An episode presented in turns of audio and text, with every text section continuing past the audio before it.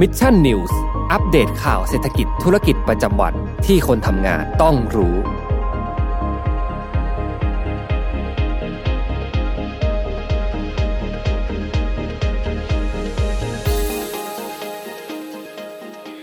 วัสดีครับยินดีต้อนรับเข้าสู่รายการ Mission News Live นะครับประจำวันพฤหัสบดีที่ 27 นะครับมกราคม 2565 นะฮะอยู่กับผมแจ็คทีลาติกเช่นเคยนะครับ6โมงตรงแบบนี้นะฮะมารับชมรับฟังข่าวสารสำหรับคนทำงานกันนะครับ ก็วันนี้นะครับแล้วก็วันพรุ่งนี้ทำงานกันอีกหนึ่งวันนะฮะก่อนที่จะเข้าสู่ช่วงของสิ้นเดือนนะครับหรือว่าวันหยุดสุดสัปดาห์นั่นเองนะฮะก็ เดินทางไปท่องเที่ยวพักผ่อนที่ไหนนะครับก็อย่าลืมกันด้วยนะฮะในเรื่องของโควิด -19 นะฮะยังต้องระมัดระวังกันอยู่ในช่วงนี้นะฮะแต่ก็เชื่อว่าสุกเสาร์อาทิตย์นี้นะครับน่าจะคงยังจะต้องชาร์จแบตกันนะครับอีกกันสักระยะหนึ่งเลยนะฮะหลังจากที่สภาพเศรษฐกิจในช่วงนี้เนี่ยก็ต้องบอกว่าแหมเงินเฟ้อนะฮะภาวะเงินเฟ้อส่งผลกระทบต่อราคาสินค้า ทั่วโลกเลยนะครับไม่ไม่ใช่แค่เฉพาะเพียงในประเทศไทยเพียงอย่างเดียวนะฮะแล้วก็เรื่องราวของอสภาพเศรษฐกิจโลกนะครับในช่วงนี้วันนี้เองก็จะขอมาพูดถึงกันอีกหนึ่งวันนะฮะหลังจากที่เมื่อคืนนี้เนี่ยทางด้านของเฟดนะครับหรือว่าธนาคารกลางสหรัฐนะครับได้มีการออกมาประกาศนะครับถึงนโยบายการปรับขึ้นอัตราดอกเบี้ยนโยบายนะครับไปดู reaction ไปดูปฏิกิริยาของตลาดหุ้นทั่วโลกกันสักนิดหนึ่งนะครับว่าจะเป็นอย่างไรกันบ้างนะฮะหลังจากที่เฟดเอง นะครับอะดูท่าทีด้วยนะฮะว่าสุดท้ายแล้วเมื่อวานนี้เฟดออกมาพูดว่าอะไรมีท่าทีอย่างไรบ้างนะครับ แล้วตลาดตลาดหลักทรัพย์ทั่วโลกนะฮะสหรัฐเอเชียเคลื่อนไหวกันอย่างไรบ้างนะฮะวันนี้ใครที่ลงทุนในตลาดหลักทรัพย์แห่งประเทศไทยเนี่ยก็น่าจะทราบกันดีนะฮะเปิดมาปุ๊บเนี่ยโอ้โห ปรับตัวกันลดลง 10 กว่าจุดกันเลยทีเดียวนะฮะก็ช่วงนี้นะครับ บางคนบอกว่าเข้าหน้าร้อนแล้ว แต่บางคนอาจจะหนาวอยู่ก็ได้นะฮะเพราะว่าอยู่บนดอยกันหรือเปล่านะครับอะอย่างไรก็เรื่องนี้อาจจะไม่ใช่เรื่องเล่นนะฮะเรื่องของการลงทุนอย่างไรก็ตามนะครับ อย่าลืมศึกษาข้อมูลกันให้รอบด้านนะครับ แล้วก็อย่าลืมประเมินความเสี่ยงกันด้วยนะครับ ก่อนตัดสินใจลงทุนนะครับ ไม่ว่าจะช่องทางไหนก็ตามแต่นะครับคริปโตตลาดหลักทรัพย์นะครับ กองทุนรวมต่างๆ นานานะฮะยังไงก็ ติดตามกันด้วยนะครับสำหรับข่าวสารในช่วงนี้นะครับ สวัสดีทุกท่านกันด้วยนะครับ สวัสดีคุณ X ด้วยนะครับ สวัสดีคุณไพศาลนะครับ แล้วก็สวัสดีคุณธนสินนะครับ บอกว่ารออัปเดตข่าวสารเหมือนเดิมนะครับ ผมคุณแอมบอกว่าติดตามทั้งเช้าทั้งเย็นนะครับขอบคุณมากๆเลยนะครับ คุณแอมแล้วก็สวัสดีคุณแจ็คกี้ด้วยนะครับ สวัสดีคุณนิชานันนะครับ แล้วก็สวัสดีคุณการด้วยนะฮะคุณการสวัสดีสมมูลแล้วนะฮะสมมูลไปอยู่ไหนนะครับนี่แหมช่วยกันตามสมมูลกันสักนิดหนึ่งนะครับสวัสดีทุกๆท่านกันด้วยนะครับ วันนี้วันพฤหัสบดีนะครับ ผมอะนะฮะ คุณไปสามบอกว่าดูข่าวช่วงนี้รู้สึกมีแต่ข่าวร้ายๆหนักๆนะฮะก็เดี๋ยวลองหาข่าวดีๆมาอ่านกันให้ฟังกันบ้างนะฮะสักช่วงหนึ่งนะเชื่อว่าน่าจะมีข่าวดีให้ฟังได้ชื่นอกชื่นใจกันบ้างนะครับ ผมขอบคุณที่ติดตามกันด้วยนะฮะก็ก่อนที่จะเข้าสู่ข่าวที่หนึ่งในวันนี้นะครับ ไปกันที่นี่นะฮะใครอยากที่จะเข้าเป็นส่วนหนึ่งของ Mission Club นะครับสามารถสนับสนุนพวกเราผ่าน YouTube Membership ได้นะครับ ถ้าใครที่ใช้ช่องทาง YouTube นะครับเป็นประจำ เป็นปกติเนี่ยนะฮะก็ลองดูนะฮะมีสมมูลแบชนะครับแล้วก็สมมูลอีโมจิไอคอนนะครับเจ็ดแบบด้วยกันน่ารักมากๆเลยนะฮะแล้วก็อย่าลืมนะครับสำหรับแฟนๆ รายการ Mission Daily Report นะครับสัปดาห์หน้าเราจะมีกิจกรรมนะฮะต้องขอประทานโทษด้วยจริง ๆ แล้วเราจะต้องเจอกันวันอาทิตย์นี้ใช่ไหมฮะ MDR on stage fan meet แต่ปรากฏว่าแหมเรื่องของสถานการณ์นะฮะเราก็ตัดสินใจที่จะเลื่อนงานออกไปก่อนเพื่อความปลอดภัยของทุกๆท่าน เพราะฉะนั้นแล้วสัปดาห์หน้า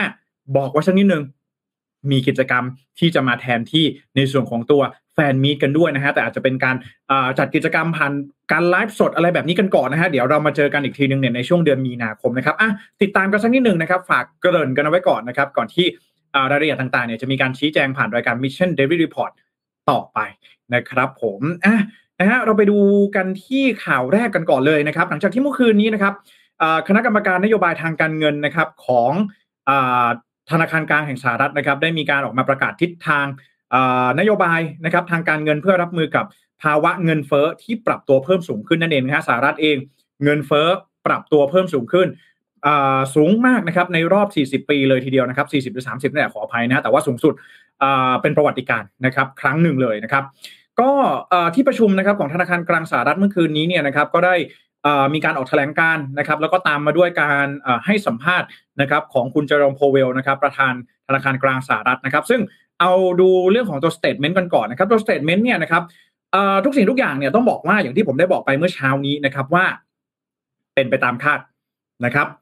เก็งข้อสอบเนี่ยออกตรงเป๊ะนะครับ ก็คือว่าระบุว่านะครับเฟดนะครับหรือว่าธนาคารกลางสหรัฐเนี่ยนะครับยัง คงตัดสินใจนะครับที่จะคงอัตราดอกเบี้ยระยะสั้นนะครับอยู่ที่0ถึง0.25%ในช่วงนี้นะครับและมีมติในการปรับลดวงเงินซื้อพันธบัตรในมาตราผ่อนคลายเชิงปริมาณหรือว่า QE เนี่ยนะครับจำนวน 30,000 ล้านดอลลาร์สหรัฐในเดือนกุมภาพันธ์ที่จะถึงนี้นะครับ แล้วก็จะมีการสิ้นสุดการใช้มาตรการ QE ในเดือนมีนาคมนะครับ โดยที่กล่าวมานี้เนี่ยนะครับก็เป็นไปตามกำหนดเดิมนะครับ ซึ่งตรงกับที่ตลาดเนี่ยคาดการเอาไว้นะครับ สิ่งหนึ่งเลยนะครับที่แน่นอนเลยก็คือว่าทางด้านของ statement เนี่ยนะครับก็ได้ทางด้านของ statement เนี่ยก็มีการออกมาแนวทางเนี่ยคร่าว ๆประมาณนี้นะครับ แต่สิ่งที่หลายๆ คนให้ความสำคัญเป็นอย่างมากก็คือ การให้สัมภาษณ์ของเจอโรมโพเวลนะครับหรือว่าประธานธนาคารกลางสหรัฐนั่นเองนะครับก็คือหลังจากที่มีการออก statement ต่างๆนานาเนี่ยนักข่าวก็ต้องไปถามเจอโรมโพเวลนะครับว่าอ้าวนะครับท่านเป็นอย่างไรบ้างนะฮะ ตาม statement เนี่ยนะครับมันมีข้อสงสัยของสื่อมวลชนของนักลงทุนต่างๆเนี่ยเดี๋ยวจะมาถามกันนะครับอย่างไรก็ตามเนี่ยนะครับ statement เนี่ยออกมาตามที่เราเก็งข้อสอบกันเอาไว้นะครับแต่ท่าทีของเจอโรมโพเวลเนี่ยกลับสร้างความไม่แน่นอนเกิดขึ้นนะครับเพราะว่าระหว่างการตอบคำถามเนี่ยนะครับเจอโรมโพเวลเองยังตอบคำถามในลักษณะของการเลี่ยงในการที่จะตอบคำถามหรือว่าเปิดเผยข้อมูลบางอย่างนะครับ อย่างเช่น1นะครับ ยังบอกไม่ได้นะครับว่าจะมีการปรับขึ้นดอกเบี้ยเมื่อไหร่นะครับ แต่ที่คาดการไว้นะครับ ก็คือว่าคณะกรรมการเนี่ยมีความคิดที่จะขึ้นอัตราดอกเบี้ยในเดือนมีนาคม แต่ยังไม่รู้เมื่อไหร่ exact นะครับอย่างไรก็ตามนะครับ ก็ยังจะคงขึ้นอยู่กับเงื่อนไขทางเศรษฐกิจนะครับ ว่ามีความจำเป็นจะต้องขึ้นดอกเบี้ยหรือไม่ และบอกเพียงว่าจะมีการอัปเดตเพิ่มเติมในการประชุมครั้งต่อๆไปนะครับ อีกอย่างหนึ่งเลยนะครับก็คือว่า1นะครับโอเคละนะฮะมีการขึ้นดอกเบี้ยแน่นอน รอบแรกในช่วงเดือนมีนาคม แต่ exactly วันที่เท่าไหร่ยังเลี่ยงไม่ตอบนะครับ ส่วนเรื่องอีกเรื่องหนึ่งเลยก็คือว่าการปรับอัตราดอกเบี้ยนโยบายในครั้งนี้เนี่ยนะครับหนึ่งเลยคือตอนแรกเนี่ยในเดือนธันวาคมที่ผ่านมาก็คือประมาณวันที่ 16 ธันวาคมที่ผ่านมาของปีที่แล้วเนี่ยนะครับเจอร์มโพเวลนะครับหรือว่าธนาคารกลางสหรัฐเองเนี่ยส่งสัญญาณนะครับว่าในปี 2022 เนี่ยจะมีการปรับขึ้นอัตราดอกเบี้ยนโยบาย โดยเฉลี่ยเนี่ยประมาณ 4 ครั้งในปี 2022 นะครับหรือเฉลี่ยเนี่ยไตรมาสละ 1 ครั้ง นะครับ แต่ว่าพอเมื่อวานนี้เนี่ยนะครับพอนักข่าวไปถามเนี่ยนะครับว่า Jerome Powell นะครับคุณ Jerome Powell สรุปสุดท้ายแล้วเนี่ยนะครับในเมื่ออัตราเงินเฟ้อเนี่ยมันปรับตัวสูงขึ้นรุนแรงแบบนี้นะครับ แล้วก็ Fed เองก็ยังไม่มีความชัดเจนว่าจะขึ้นอัตราดอกเบี้ยเมื่อไหร่เนี่ยนะครับ นักข่าวเองก็ถามไปว่า การปรับขึ้นอัตราดอกเบี้ยนโยบายเนี่ยจะมีการปรับขึ้นในทุกๆ ครั้งที่มีการประชุมของธนาคารกลางสหรัฐ และนโยบและคณะกรรมการนโยบายทางการเงินหรือไม่นะครับ ซึ่งตลอดทั้งปี 2022 นี้เนี่ยทางด้านของธนาคารกลางแห่งสหรัฐเนี่ยนะครับ จะมีการประชุมตลอดทั้งปีเนี่ยประมาณ 7 ครั้งด้วยกัน ซึ่งนั่นหมายความว่า ทุกครั้งที่มีการประชุมเนี่ยจะปรับขึ้น 7 ครั้งเลยหรือเปล่า จากเดิมเนี่ยที่มีการคาดการไว้เพียงแค่ 4 ครั้งนะครับ นั่นสิ่งที่เกิดขึ้นเลยก็คือว่าเจโรโพเวลเองก็เลี่ยงในการที่จะตอบคำถามข้อนี้เหมือนกันนะครับ แล้วก็เนี่ยนะฮะกลับไปที่เหตุผลเดิมว่า มันก็อยู่กับเงื่อนไขทางเศรษฐกิจแล้วก็ความจำเป็นนะฮะว่าจะต้องมีการปรับขึ้นดอกเบี้ยอัตราดอกเบี้ยนโยบายหรือไม่อะหลายๆ คนก็บอกว่านี่นะฮะมันก็เลยกลายเป็นว่าเฮ้ยอ้าวในเมื่อประธานเฟดนะครับ ประธานธนาคารกลางสหรัฐ ยังไม่ยืนยันเลยนะครับว่าในปีนี้ตลอดทั้งปีเนี่ยจะปรับขึ้นเพียงแค่ 4 ครั้งเท่านั้นนะครับเพราะฉะนั้นแล้วนี่เองก็เป็นอีกหนึ่งท่าทีที่มันสร้างความไม่แน่นอน หรือว่าสร้าง atmosphere uncertainty ขึ้นมา ในเรื่องของบรรยากาศในการลงทุนนั่นเองนะครับ อันนี้ข้อแรกก่อนนะครับ ข้อแรกก่อนนะครับข้อต่อมานะครับก็คือว่าเจอร์มโพเวลเองยังยังปฏิเสธที่จะตอบคำถามที่ว่า จะขึ้นอัตราดอกเบี้ยเนี่ยมากถึงร้อยละ 0.5%เลยหรือไม่นะครับซึ่งต้องบอกว่าร้อยละศูนย์จุดห้าเปอร์เซ็นต์เนี่ยถือว่าเป็นการปรับขึ้นอัตราดอกเบี้ยนโยบายเพียงครั้งเดียวที่เยอะมากๆนะครับศูนย์จุดห้าเปอร์เซ็นต์เยอะมากๆนะครับ ซึ่ง Jerome Powell ก็เลี่ยงที่จะตอบ คำถามข้อนี้ด้วยเช่นเดียวกันนะครับ เพราะฉะนั้นแล้ว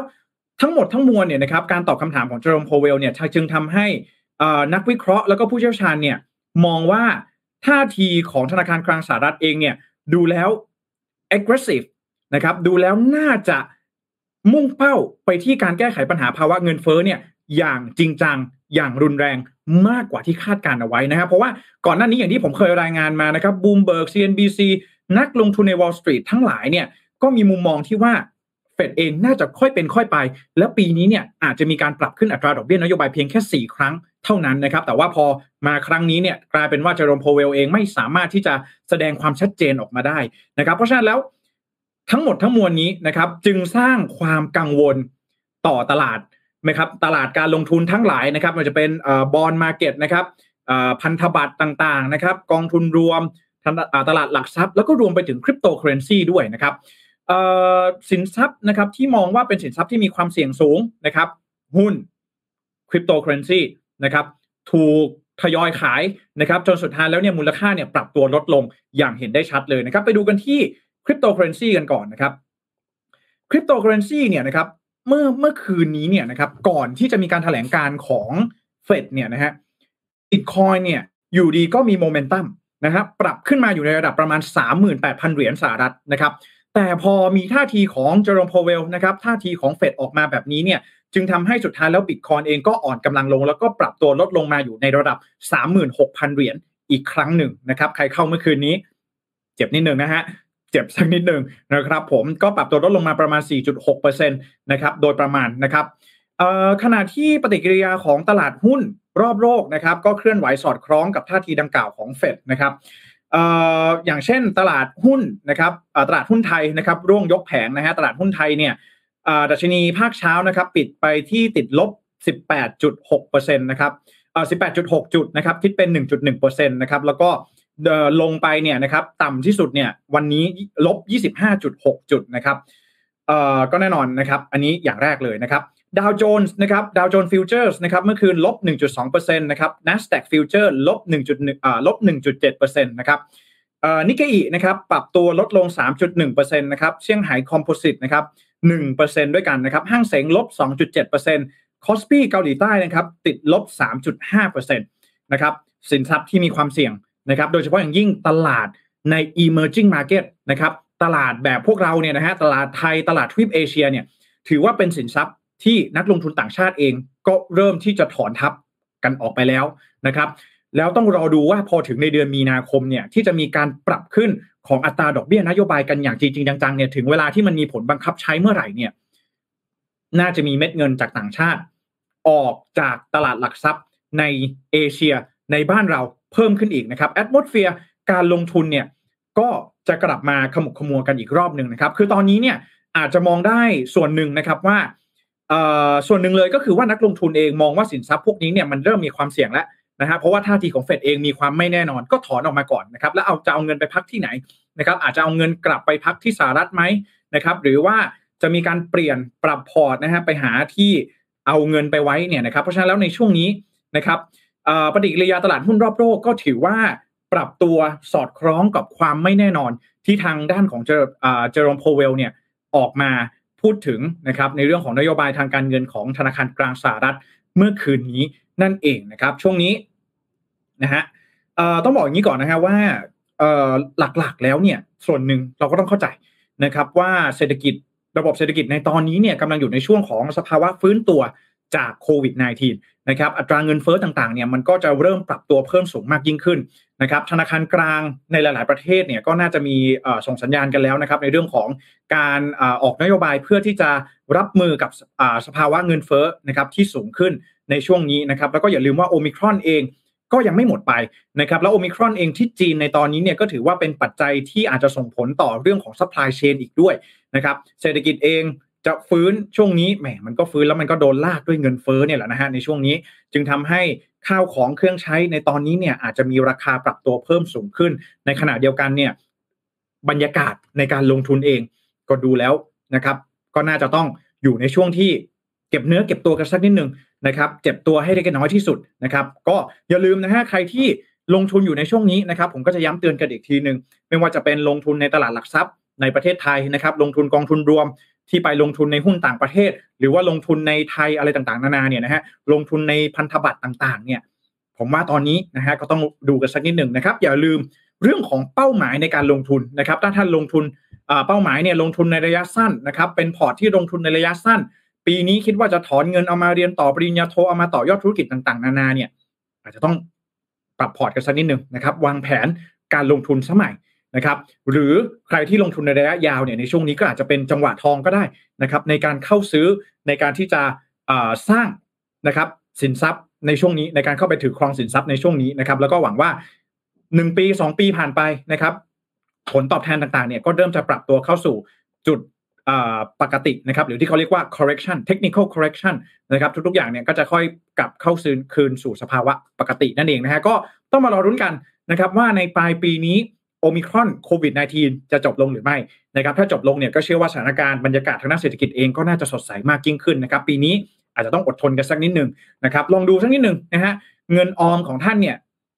มันเพียงพอไหมนะครับท่านมีความจำเป็นต้องใช้เงินก้อนเร่งด่วนอะไรอย่างไรบ้างนะครับ ก็การลงทุนมีความเสี่ยงนะครับ ก็อยากจะขอย้ำเตือนทุกท่านอีกครั้งหนึ่งว่า โปรดศึกษาข้อมูลให้รอบด้านนะครับก่อนตัดสินใจลงทุนในช่วงนี้กันด้วยนะครับ วันนี้มาฝากกันสำหรับทิศทางตลาดหลักทรัพย์ ตลาดหุ้นนะครับ ตลาดสินทรัพย์ที่ท่านต่างๆนะครับ ที่วันนี้เองเราก็เห็นได้นะครับว่ามีการมีการเคลื่อนตัวมีความเคลื่อนไหวนะครับ ที่สอดคล้องกับทางด้านของเฟดนั่นเองนะครับ ผมอ่ามาฝากกันนะฮะ ก็สวัสดีทุกท่านด้วยนะฮะใครที่เพิ่งเข้ามาก็เดี๋ยวเรามาอ่านคอมเมนต์กันสักนิดหนึ่งนะครับคุณไปสารถามว่าพรุ่งนี้น้องฝ้ายมาไหมครับ น้องแป้งนะครับ น้องแป้งนะเออเดี๋ยวให้น้องแป้งมาบ่อยๆเดี๋ยวจะจำชื่อกันได้นะครับ น้องแป้งนะเออเดี๋ยวพรุ่งนี้น้องแป้งมาด้วยนะครับ ก็เดี๋ยวมาดูกันว่าวันพรุ่งนี้ผมกับน้องแป้งจะมีข่าวสารอะไรมาฝากกันนะครับ ติดตามกันด้วยนะครับขอบคุณคุณไพศาลมากนะครับคุณไพศาลถามว่าอเมริกากับจีนใครจะฟองสบู่แตกก่อนนะครับ อันนี้ต้องรอดูนะฮะก็ไม่แน่ใจเหมือนกันนะครับ ที่จีนเอง ก็อาจจะมีเรื่องของโอมิครอนนะฮะที่เข้ามากดดันในเรื่องของ supply chain นะครับก็ต้องรอดูกันตอนนี้ข่าวโอมิครอนที่จีนยังเงียบๆไปเหมือนกันนะฮะเดี๋ยวผมลองหาข่าวมาฝากกันอีกทีหนึ่งนะครับ ผมสวัสดีคุณปียนุชด้วยนะครับ ผมคุณการถามว่าคิดถึงทรัมป์กันไหมครับนะฮะแล้วก็คุณการบอกว่าเข้าตั้งแต่ยอดดอยแล้วครับนะฮะอ่าช่วงนี้ก็ระมัดระวังกันด้วยนะครับ ความเสี่ยงต่างๆ ของการลงทุนนะครับ สวัสดีคุณนิติพลด้วยนะครับ แล้วก็ สวัสดีคุณไพศาลไม่ใช่สวัสดีคุณไพศาลนะบอกว่าคุณไพศาลบอกว่ากำลังคิดเลยนะครับ ถ้าทรัมป์จะเป็นอย่างไรนะครับคุณแอมนะครับ บอกว่าดอยที่ไหนเราไปหมดนะครับใจเย็นนะฮะแล้วก็คุณมานิมนนะครับ สวัสดีด้วยสวัสดีคุณมานิมนด้วยนะครับอ่าคุณไพศาลน้องฝ้ายน้องฝ้ายที่ไหนนะครับ อย่าเรียกเรียกผิดกับผมได้นะ แต่ว่าถ้าเกิดว่าไปเรียกผิดกับคุณภรรยานี่อาจจะมีปัญหาได้นะครับอันนะอันนี้ก็ระวังด้วยนะครับ ผมเป็นห่วงนะครับ ผม สวัสดีคุณวันวัษาด้วยนะครับบอกว่าช่วงนี้ถือยาวๆค่ะการลงทุนใจต้องนิ่งนะครับอ่าขอบคุณคุณวัษาวันวัษาด้วยนะครับ ผมอะนะครับข่าวต่อมาไปดูกันที่คอกาแฟกันบ้างครับ คอกาแฟเป็นห่วงไหมฮะ ใครที่เป็นคอกาแฟตอนนี้ต้องหันมาใส่ใจเรื่องของสภาพแวดล้อมกันแล้วนะฮะเพราะว่าอะไรฮะเพราะว่าวันนี้นะฮะสำนักข่าว CNN นะครับได้มีการรายงานว่าสภาพภูมิอากาศที่เปลี่ยนแปลงไปนะครับ หรือว่า climate change เนี่ย กำลังส่งผลให้การเพาะปลูกเมล็ดกาแฟเนี่ยเป็นเรื่องที่ยากขึ้นนะครับ โดยวารสารวิชาการด้านวิทยาศาสตร์นะครับจาก PLOS ONE ได้อธิบายว่าการเปลี่ยนแปลงทางสภาพภูมิอากาศเนี่ยนะครับในปัจจุบันนี้นะครับถ้ายังคงเป็นแบบนี้ต่อไปนะครับ คาดการว่าภายในปี 2050 นะครับ ปี 2050 เนี่ยการเก็บเกี่ยวเมล็ดกาแฟจะมีความยากลำบากมากยิ่งขึ้นนะครับ ซึ่งโดยปกติแล้วนะครับ การเก็บเกี่ยวเมล็ดกาแฟอย่างพันธุ์อาราบิก้าเนี่ยนะครับไม่ว่าจะเป็นการเพาะปลูกการเก็บเกี่ยวต่างๆเนี่ยมันต้องมีความพิถีพิถันอย่างมากอยู่แล้วนะครับ แล้วก็ไม่ใช่ว่าทุกพื้นที่เนี่ยจะสามารถปลูกเจ้ากาแฟได้ด้วยนะครับอะนะครับ ในข้อมูลของวารสารฉบับนี้เนี่ยนะครับ อธิบายเพิ่มเติมว่าในช่วงระยะเวลาอีก 28 ปีข้างหน้านะครับ climate change นะครับจะทำให้พื้นที่การปลูกกาแฟเนี่ยมันน้อยลงนะครับ แล้วก็เสียหายมากกว่าเดิมที่เป็นอยู่นะครับ โดยเฉพาะประเทศที่ปลูก เมล็ดกาแฟเป็นหลักนะครับ อย่างบราซิล เวียดนาม อินโดนีเซียนะครับไทยเองก็น่าจะได้รับผลกระทบแน่นอนนะครับ จะทำให้พื้นที่สำหรับการเพาะปลูกกาแฟเนี่ยมันลดลงนั่นเองนะครับอะถ้าเราลองดูนะครับอ่ามี QR code ด้วยนะครับ ผมมีคลิปเป็นคลิปจากทางด้านของสำนักข่าว Vox นะครับใครที่ตอนนี้ดูอยู่มีมือถืออะไรเนี่ยสามารถสแกนได้นะครับหรือว่าแคปไปแล้วก็เอาไปสแกนได้นะครับ เข้าไปดูคลิปนี้ได้นะครับ ผมเอาข้อมูลมาจากเว็บนี้นะฮะเออจากคลิปนี้นะครับ ก็ ลองดูนะครับพื้นที่สีเขียวเนี่ยเป็น major coffee producers นะครับ เป็นประเทศที่ปลูกกาแฟนะครับ ถ้าเราลองดูเนี่ยนะครับ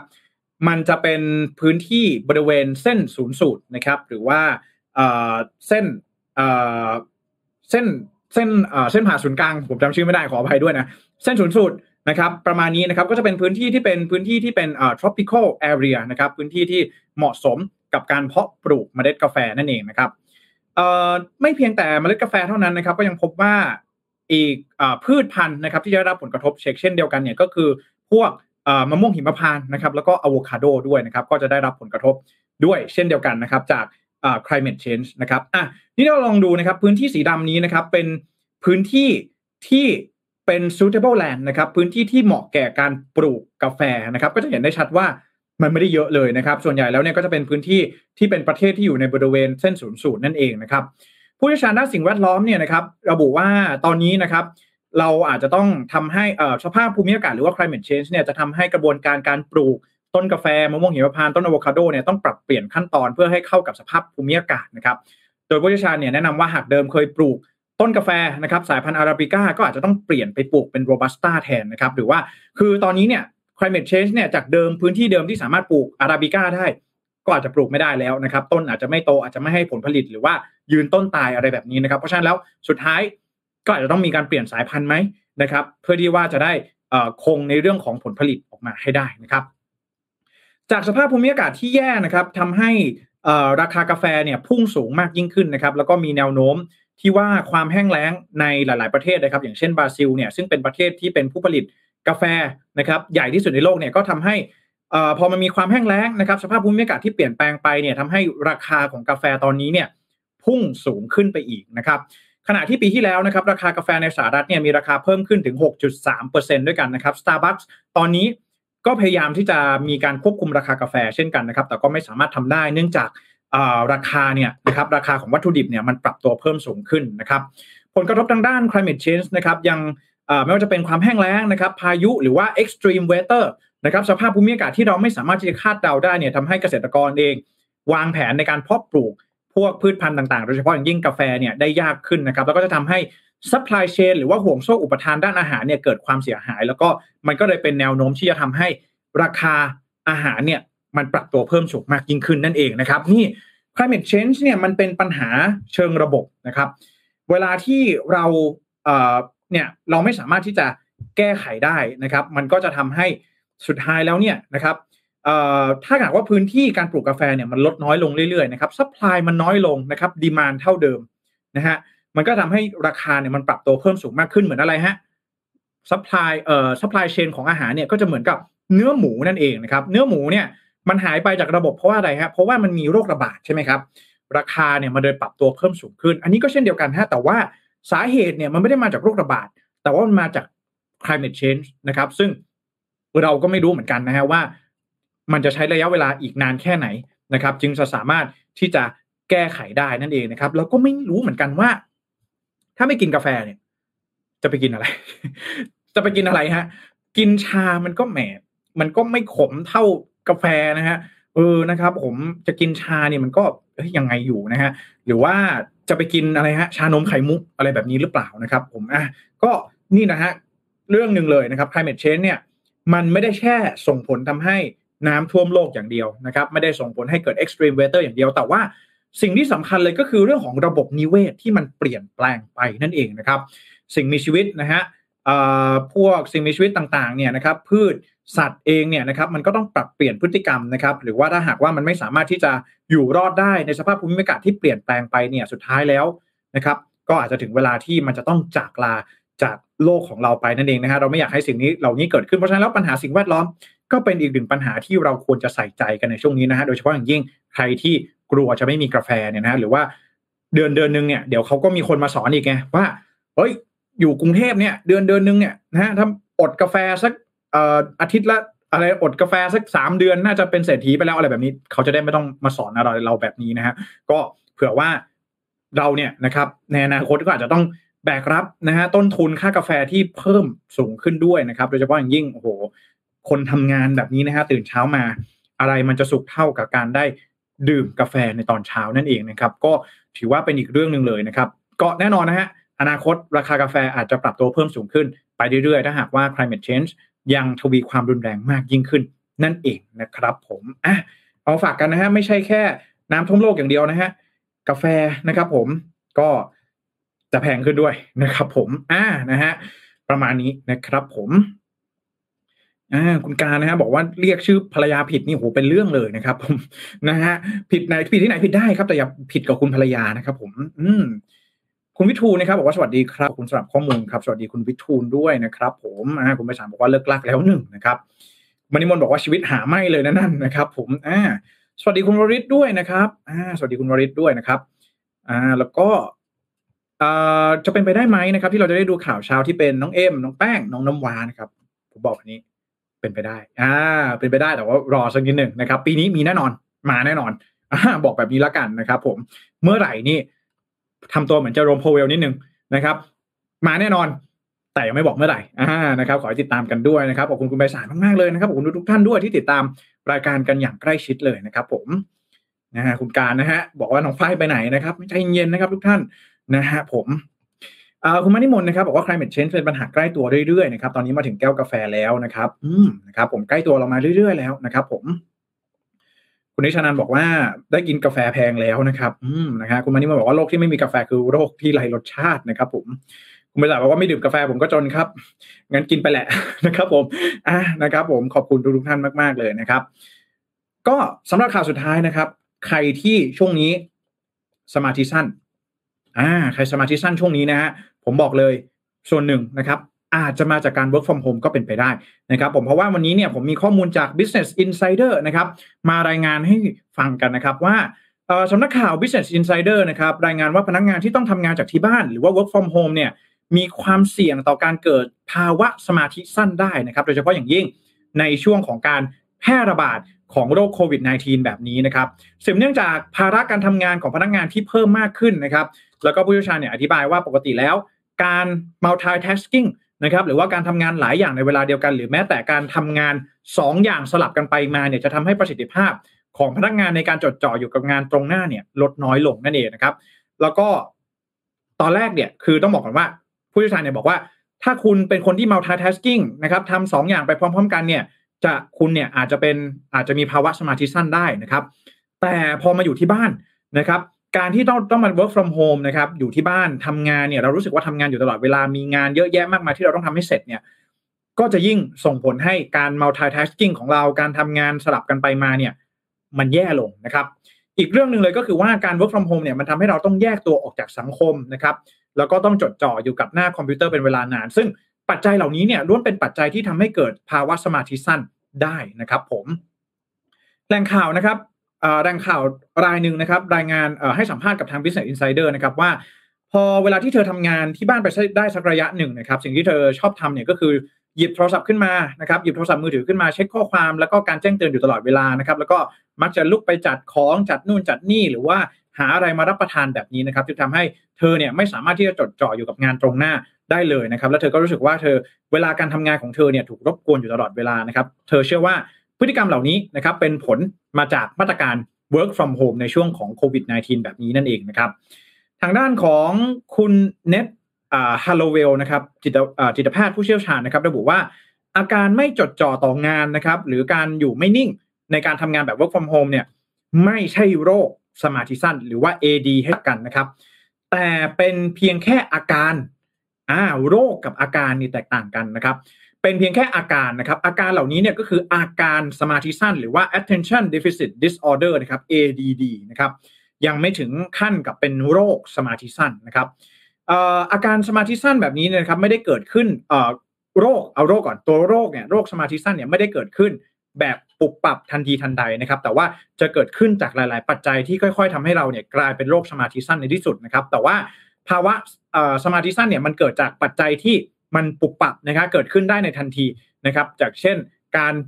ปรับเปลี่ยนพฤติกรรมนะครับมา work from home แล้วแบบนี้เนี่ยเราสลับเราชินกับการสลับการทำงานทำงาน 2 ชิ้นไปพร้อมกันมิ팅ไปด้วยทำงานไปด้วยแบบนี้เนี่ยนะครับมันจึงทำให้เราเนี่ยมีอาการของสมาธิสั้นได้นะครับ อย่างไรก็ตามนะครับวิธีการรักษา ของทั้งโรคสมาธิสั้น แล้วก็อาการสมาธิสั้นเนี่ยมีความคล้ายคลึงกันนะครับไม่ว่าจะเป็นการดื่มกาแฟนะฮะดื่มกาแฟ อันนี้เขาระบุว่าอาจจะช่วยได้นะครับ หรือแม้แต่กระทั่งการปรับเปลี่ยนสภาพแวดล้อมนะครับรวมถึงปรับเปลี่ยนพฤติกรรมเล็กๆน้อยๆเนี่ยก็จะสามารถช่วยบรรเทาอาการนี้ได้เช่นกัน เช่นเดียวกันนะฮะผมเชื่อว่าหลายๆ คนเป็นนะครับ เวลามีมิ팅ออนไลน์ ตาเนี่ยมองกล้องนะ แต่ผมเชื่อว่า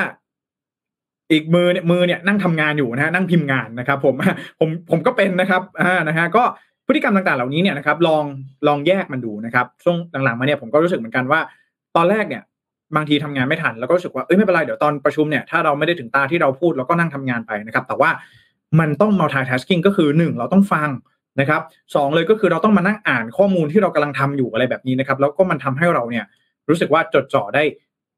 น้อยลงนะครับ จดจ่อได้สั้นลงนะครับ ทางด้านของคุณเคิร์ตสเตนเฮิร์สนะครับซึ่งเป็นผู้เชี่ยวชาญด้านการทำสมาธินะครับ ได้มีการแนะนำถึงวิธีการแก้นะครับอาการสมาธิสั้นนะครับหนึ่งก็คือเราต้องแบ่งพื้นที่อย่างชัดเจนนะครับ โดยแยกระหว่างพื้นที่การทำงาน แล้วก็พื้นที่ส่วนตัวนะครับ เนื่องจากว่าเมื่อเราเข้าสู่พื้นที่ที่แบ่งไว้สำหรับทำงานเนี่ยจะทำให้เรารู้สึกมีพลังนะครับ มีจุดประสงค์มีเป้าหมายนะครับ แล้วก็สามารถจดจ่อได้มากขึ้นนะครับ สิ่งที่ไม่ควรทำอย่างยิ่งก็คือ การนำเอาพื้นที่ทำงาน มาอยู่รวมกันกับพื้นที่พักผ่อนนะครับ เพราะจะทำให้การจดจ่อกับงานเนี่ยทำได้ยากมากขึ้นนะฮะบบางท่านนะครับ โต๊ะทำงานเนี่ยก็คือเป็นโต๊ะเล่นเกมด้วยนะครับ หลาย ๆ ท่านเนี่ยทำงานไปปักๆหนึ่งเปิด YouTube ดูอะไรแบบนี้นะครับ ผมก็ลองแยกดูนะครับ ใครที่สามารถแยกได้ก็ลองแยกดูนะครับ รวมถึงการลุกขึ้นเดินในตอนเช้านะครับ ก็สามารถทำช่วยช่วยให้สมองเนี่ยปลอดโปร่งได้นะครับ หรือการไม่รับข้อมูลจนมากเกินไปนะครับ อย่างเช่นการทำ to do list นะครับ จะทำอะไร list เอาไว้ทำแค่นั้นพอนะครับผมก็จะทำให้เราเนี่ยสามารถจัดการตารางเวลาของเราได้ดีมากขึ้น แล้วก็มีสมาธิจดจ่อได้มากขึ้นนะครับ วางโทรศัพท์ให้ไกลตัวทำงานให้น้อยลงนะครับ แบบนี้เนี่ยก็จะช่วยเพิ่มประสิทธิภาพในการทำงานได้นะครับ เราไม่ควรที่จะคาดหวังให้ตัวเองเนี่ยกระตือรือร้นในการทำงานอยู่ตลอดเวลานะครับ เวลาที่เรานั่งทำงานอยู่นะฮะถ้าเราทำทำทำทำไปเรื่อยๆนะครับ มันจะยิ่งรู้สึกว่าเราเนี่ยไม่มีสมาธิแล้วก็ไม่สามารถจดจ่อได้เพราะเราทำงานนานเกินไปนะครับ อาจจะ ทำงานไปสักพักหนึ่งนะครับ ทุกๆหนึ่งชั่วโมงเนี่ยนะครับ ลุกไปหยิบน้ำนะครับ ลุกไปไปดูนู่นดูนี่สักพักหนึ่งนะครับ ลุกไป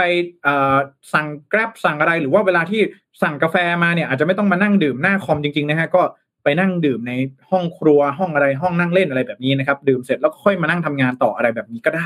นะครับ ผมลองจัดดูนะฮะแต่ผมเชื่อว่า flexible กับมันหน่อยนะครับ flexible กับมันนะฮะลอง จัดเวลาดูอะไรต่างๆ นานาเนี่ยถ้าหากว่ามันไม่ได้เออจะต้อง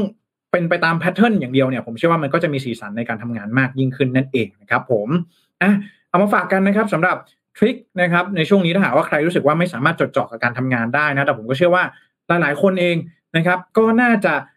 กลับออฟฟิศกันแล้วหรือเปล่าเออวันนี้ชวนคุยวันนี้ลืมชวนคุยเลยนะครับ ผมหลาย ๆ ท่านเป็นยังไงกันบ้างนะฮะกลับออฟฟิศกันแล้วหรือยังนะครับไม่ใช่ทูดูมูนเองเดือนหน้านะครับ กลับออฟฟิศ สองวันต่อสัปดาห์นะครับผมก็จะเป็นช่วงเวลาที่เราจะได้กลับมาเจอกันอีกครั้งหนึ่งนะฮะแต่ก็มีมาตรการนะนี่ไม่จะเป็นในเรื่องของการตรวจ ATK นะครับการที่จะนั่งรับประทานอาหารเนี่ยก็แยกกันนะครับผมไม่นั่งใกล้กันแล้วก็ไม่นั่งกันเป็นเวลานานจนเกินไป ก็สามารถทำเท่าที่ทำได้นะครับในช่วงนี้แล้วก็เชื่อว่าหลาย ๆ ท่านเองนะครับในช่วงนี้ก็น่าจะมีทิศทางในการที่จะกลับไปทำงานที่ออฟฟิศกันมากขึ้นนะครับจะกี่วันก็แล้วแต่นะผมเชื่อว่าหลาย ๆ ท่านน่าจะยังไฮบริดกันอยู่นะครับทำงาน 2 วัน ที่บ้านบ้างนะครับสามวันที่ออฟฟิศอะไรแบบนี้เนี่ยผมเชื่อว่าทริคเล็กๆน้อยๆแบบนี้นะครับก็จะช่วยให้ท่านเนี่ยสามารถทำงาน work from home ได้อย่างมีประสิทธิภาพมากยิ่งขึ้นนั่นเองนะครับ ผมอ่านะฮะก็มาฝากกันกับคุณทุกท่านมาก ๆ ที่เข้ามารับชมรับฟังกันในวันนี้นะครับ ผมนะคุณมาวินนะฮะบอกว่าทำงานเยอะขึ้นครับ แต่เงินเดือนเท่าเดิมนะครับอืมอันนี้อันนี้อาจจะต้องคุยกับบอสหรือเปล่านะครับ ผมนะฮะ คุณไมสารบอกว่าเป็นคนที่ไม่สามารถทำงานที่บ้านได้เลยนะครับจะเจาะไม่ได้ต้องทำอย่างอื่นตลอดนะครับ ผมอ่าคุณการบอกสมมูลขาดงานฮะเดี๋ยวจะต้องตามสมมูลมาลงโทษกันแล้วนะครับ ผมไม่หายไปไหนไม่รู้นะครับอ่านะฮะแล้วก็คุณมานิมนต์บอกว่าจริงๆ แยกยากจริง ๆ นะครับ เห็นเตียงก็เลื้อยไปนอนแล้วนะครับ ผม แล้วก็ คุณสันเพชรนะครับบอกว่าคิดถึงป้ายสปอนเซอร์อยากให้สปอนเซอร์เข้าไวๆนะครับได้เลยฮะโอ้ขอบคุณคุณสันเพชรมากๆเลยนะครับผมเออรู้สึกว่าเดี๋ยวจะหาอะไรมาใส่สักนิดนึงนะรู้สึกมันโล่งๆไปหลายๆท่านอาจจะไม่เข้าใจนะครับ ผมนะ ก็เดี๋ยวเรามาดูกันอีกทีหนึ่งนะฮะก็อวยพรให้ผมด้วยนะครับขอบคุณทุกท่านมากๆนะครับ ก็นะครับเอ่อคุณประสานถามว่าบอสกลับออฟฟิศนะครับบอสกลับมาอ่านข่าวไหมกลับมาแน่นอนนะครับ เดี๋ยวรอดูสักสักระยะหนึ่งนะ กลับมาแน่นอนนะครับ ขอติดตามกันด้วยนะครับ ก็คุณมาวินบอกว่าที่ทำงานประกาศกลับมาทำงานออฟฟิศได้หนึ่งเดือนครับ work from home อีกรอบครับ มีคนติดโควิดนะครับคุณการบอกว่าคิดถึง d t แท็มากครับ กลับมาอีกนะครับกลับมาได้เลยนะครับไม่ว่าจะเป็น d t แทหรือว่าใครก็ตามนะครับผมขอบคุณทุกท่านที่อวยพรกันให้ด้วยนะครับอะนะครับ วันนี้ก็ประมาณนี้นะครับสำหรับวันพรุ่งนี้เนี่ยผมแล้วก็น้องแป้งนะครับจะมีอะไรมาเล่าให้ฟังนะครับข่าวสารต่างๆ ที่เกิดขึ้นในรอบวันของวันพรุ่งนี้นะครับก็ขอให้ติดตามกันด้วยนะฮะหรือว่าใครที่เป็น early bird นะครับเป็นนกที่ตื่นเช้าก็ติดตาม รายการ Mission Daily Report รอบแรกกันก่อนก็ได้นะฮะแล้วรอบเย็นเราก็ค่อยมาเจอกันอีกรอบหนึ่งนะครับ ผมขอบคุณทุกท่านมากๆนะครับที่ติดตามรับชมแล้วก็รับฟังรายการ Mission News Live ในวันนี้นะครับ ก็เดี๋ยวเรามาเจอกันอีกทีหนึ่งวันพรุ่งนี้นะครับ ผมจะมีอะไรมาฝากก็ขอติดตามด้วยนะครับสำหรับวันนี้ผมขอลาไปก่อนนะครับ แล้วพบกันใหม่ สวัสดีครับมิชชั่นนิวส์อัปเดตข่าวเศรษฐกิจธุรกิจประจำวันที่คนทำงานต้องรู้